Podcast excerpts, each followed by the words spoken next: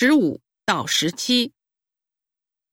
日前，台湾行政院通过同婚专法草案，规定满18岁的同性伴侣可建立婚姻关系，并于5月24日起实施。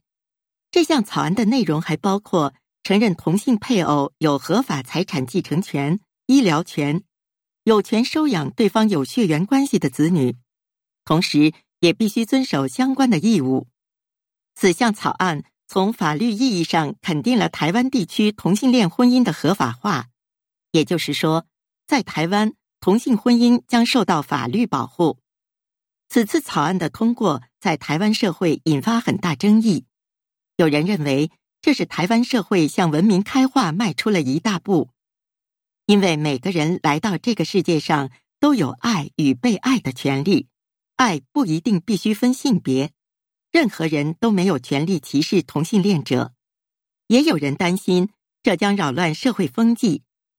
另外，此项草案的通过不会影响大陆的法律体系，因为在一国两制的框架下，两岸分别拥有独立的立法自由。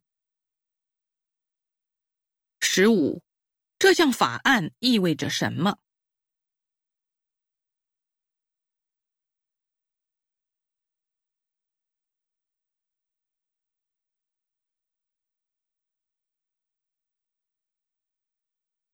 ？16. 人们怎么看这项法案